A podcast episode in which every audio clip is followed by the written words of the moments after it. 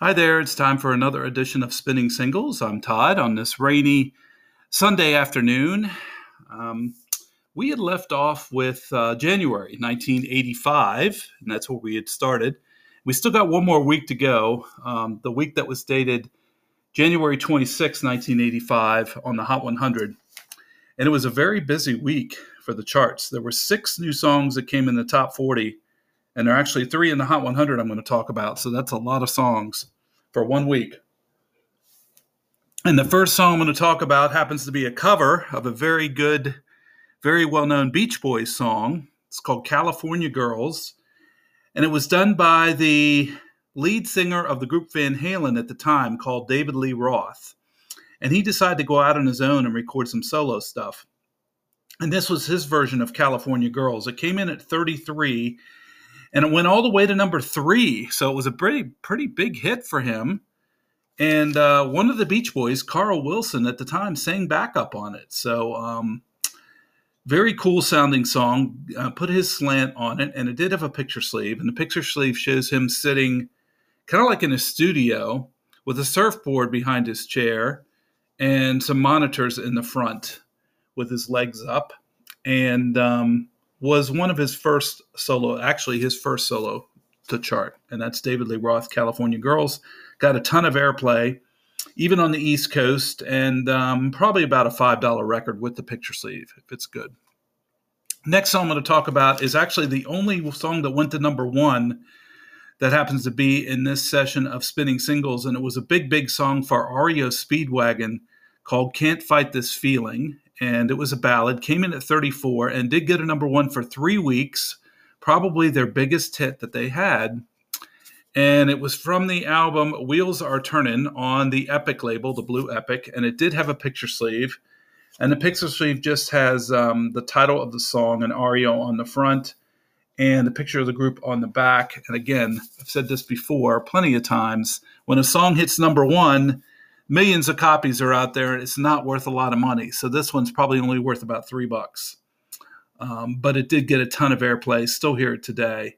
And a ballad from REO Speedwagon, Can't Fight This Feeling. Before that, after that, coming in at 35 was the second top 40 hit for that group called New Edition.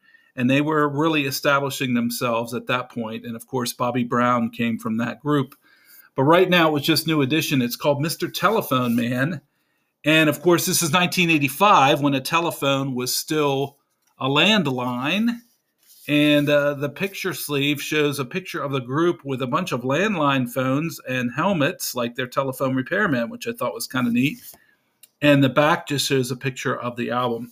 They recorded on MCA, and this song came in at 35 went to number 12 nationally. So it was a pretty decent hit for them. Do remember hearing this quite a bit. Um, New Edition probably has some value, maybe five or six dollars for that record with a good good um, condition picture sleeve. And after that was one of my favorites of the whole year that came in at number 37, a group called General Public. I'd never heard of them before, very um, alternative sounding. And this song was called Tenderness.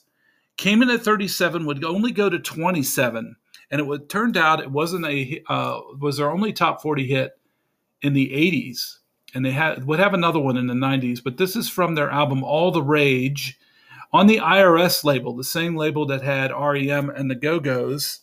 And it does have a picture sleeve and it shows a picture of the eyes somebody's eyes uh, general public tenderness and then the other side just shows a picture of the album and a list of the group names group people that were in it very upbeat, kind of a cool song. Heard it when it was out. Almost never hear it today. Probably about a ten dollar record uh, right now for tenderness and general public.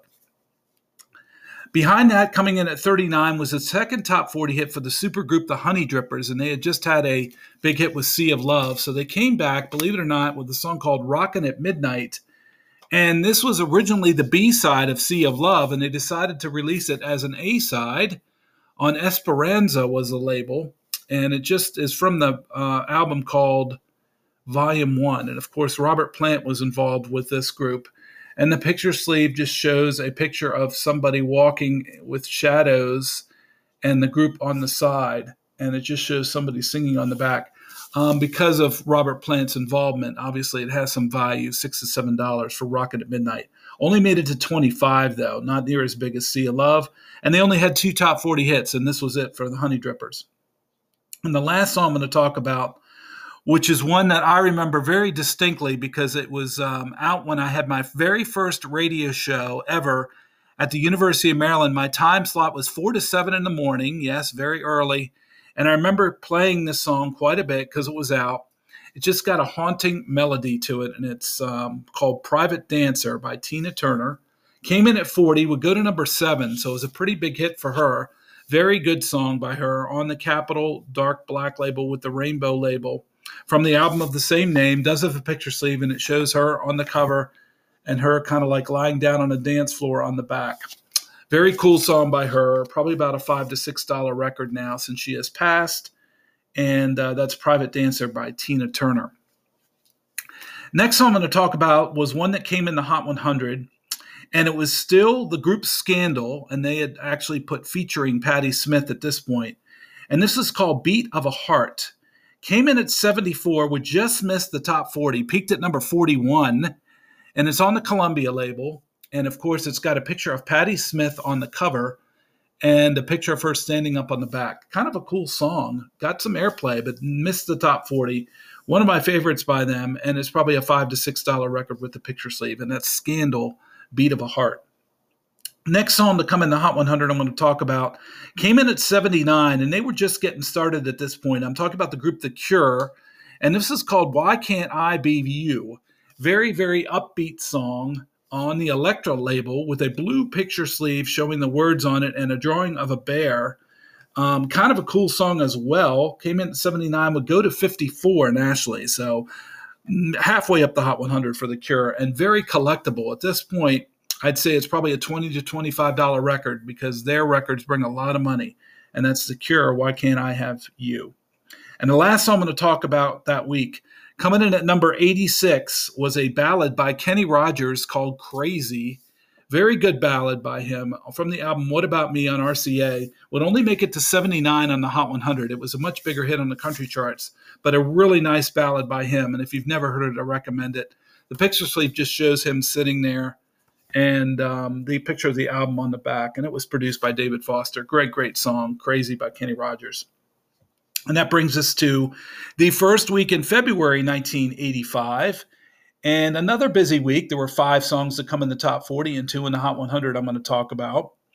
And the first one is actually from a movie. And the movie was called Vision Quest. And it was not one that was out for very long, but it had some interesting songs on it. And uh, this one was by Journey. It's called Only the Young. And um, because it was from a movie, it was on a different label. It wasn't on Columbia like they were normally. This is on Geffen because that's where the movie soundtrack was. And it would come in at 36, we go to number nine. So actually, it was a pretty big hit for Journey and not a bad song, but it was on that soundtrack from Vision Quest. And the other song that was out at the time that was from that soundtrack but did not chart, it was from Madonna because they were playing so much by her. This is called Gambler it got a ton of airplay, but for some reason did not chart. Was not released on a 45 until much later as a B side to Crazy for You um, and as a reissue. That's the only way you can ever find that song is either by the soundtrack or the B side of that reissue. But anyway, the Journey song is probably worth about $5. Next song I'm going to talk about was a song by Julian Lennon, and I remember this one getting a ton of airplay. I also played this on my radio show. Too Late for Goodbyes came in at 37. It would go to number five, so it was a big hit for him. And on the Atlantic label from his album Valotte, and it picture sleeve shows him on the cover, just kind of like standing there, and a picture of the album on the back. And of course, Julian Lennon being this, the son of John Lennon. So it did get some recognition. Probably my favorite song by him, Too Late for Goodbyes probably a three to four dollar record. Next song I'm going to talk about was one of those that got released twice. The first time we talked about it came out in 1984 and hit number 67. Well, it was re-released, and um, it's by Frankie Goes to Hollywood. It's called Relax. Came in at 38, would go to number 10, so it was a much bigger hit the second time around. And because it was released twice, One of them has a blue island label, the other one has a dark black island label. And of course, two different picture sleeves as well. One of them has a really weird picture of two people back to back, and the other one just has like a checkerboard um, front with the group on the back. And Relax probably has a five to six dollar value. Got a ton of airplay the second time around, and probably became the song best well known associated with Frankie Goes to Hollywood. And speaking of their biggest hit, um, the next artist, this was her biggest hit.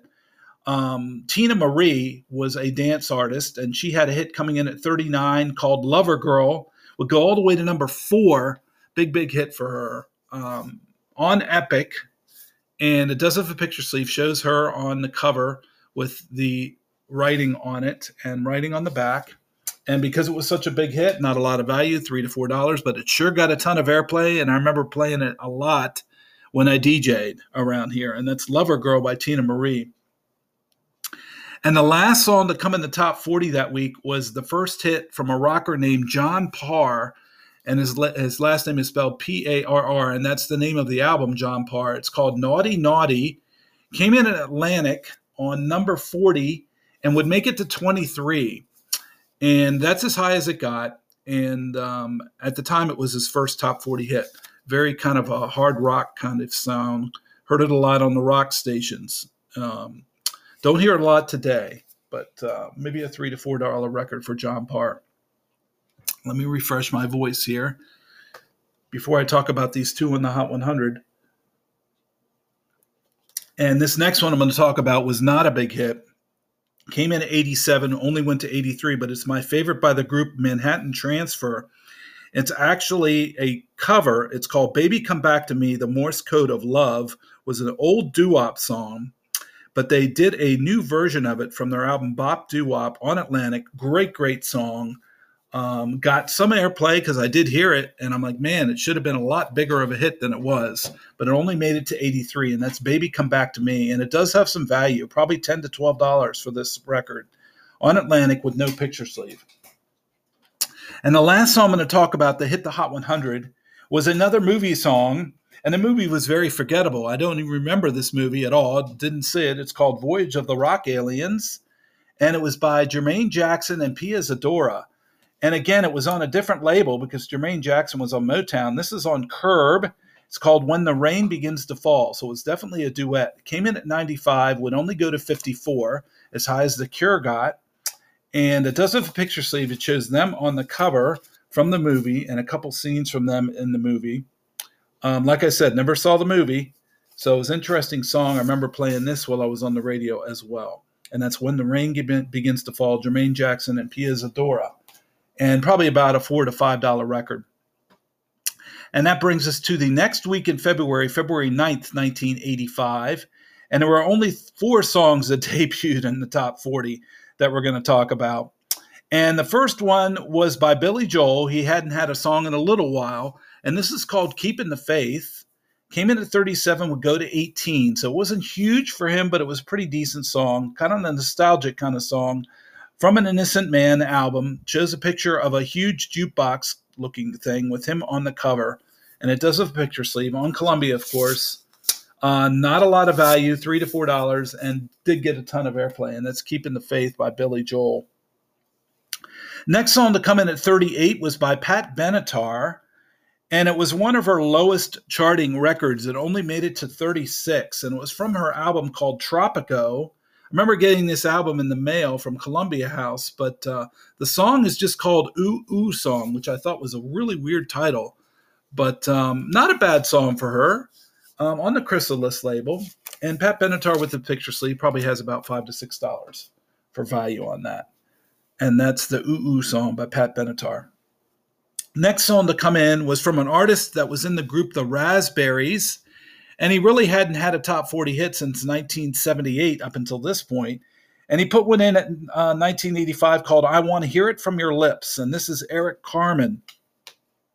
And it did have a picture sleeve, and it shows him playing guitar on the cover and all the lyrics on the back. And at that point, Eric Carmen was on the Geffen label, came in at 39, would only go to 35, kind of a mid tempo rock song. Um, and just from the album Eric Carmen. And uh, not a lot of value, three to four dollars. And don't remember hearing get this a lot on the radio. Don't hear it all today, but he would still go on to have some more hits.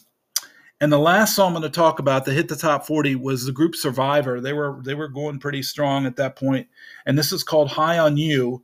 Came in at 40, would go to number eight. So it's a top 10 for them. Pretty big hit on Scotti Brothers with the picture sleeve from the album Vital Signs. Got a ton of airplay and not a lot of value since it got a lot, ton of airplay. Um, but very recognizable song, Survivor and High on You. And that pretty much wraps up spinning singles for this edition. And we'll pick it up again with um, the second week in February uh, in 1985. And we'll see you next week.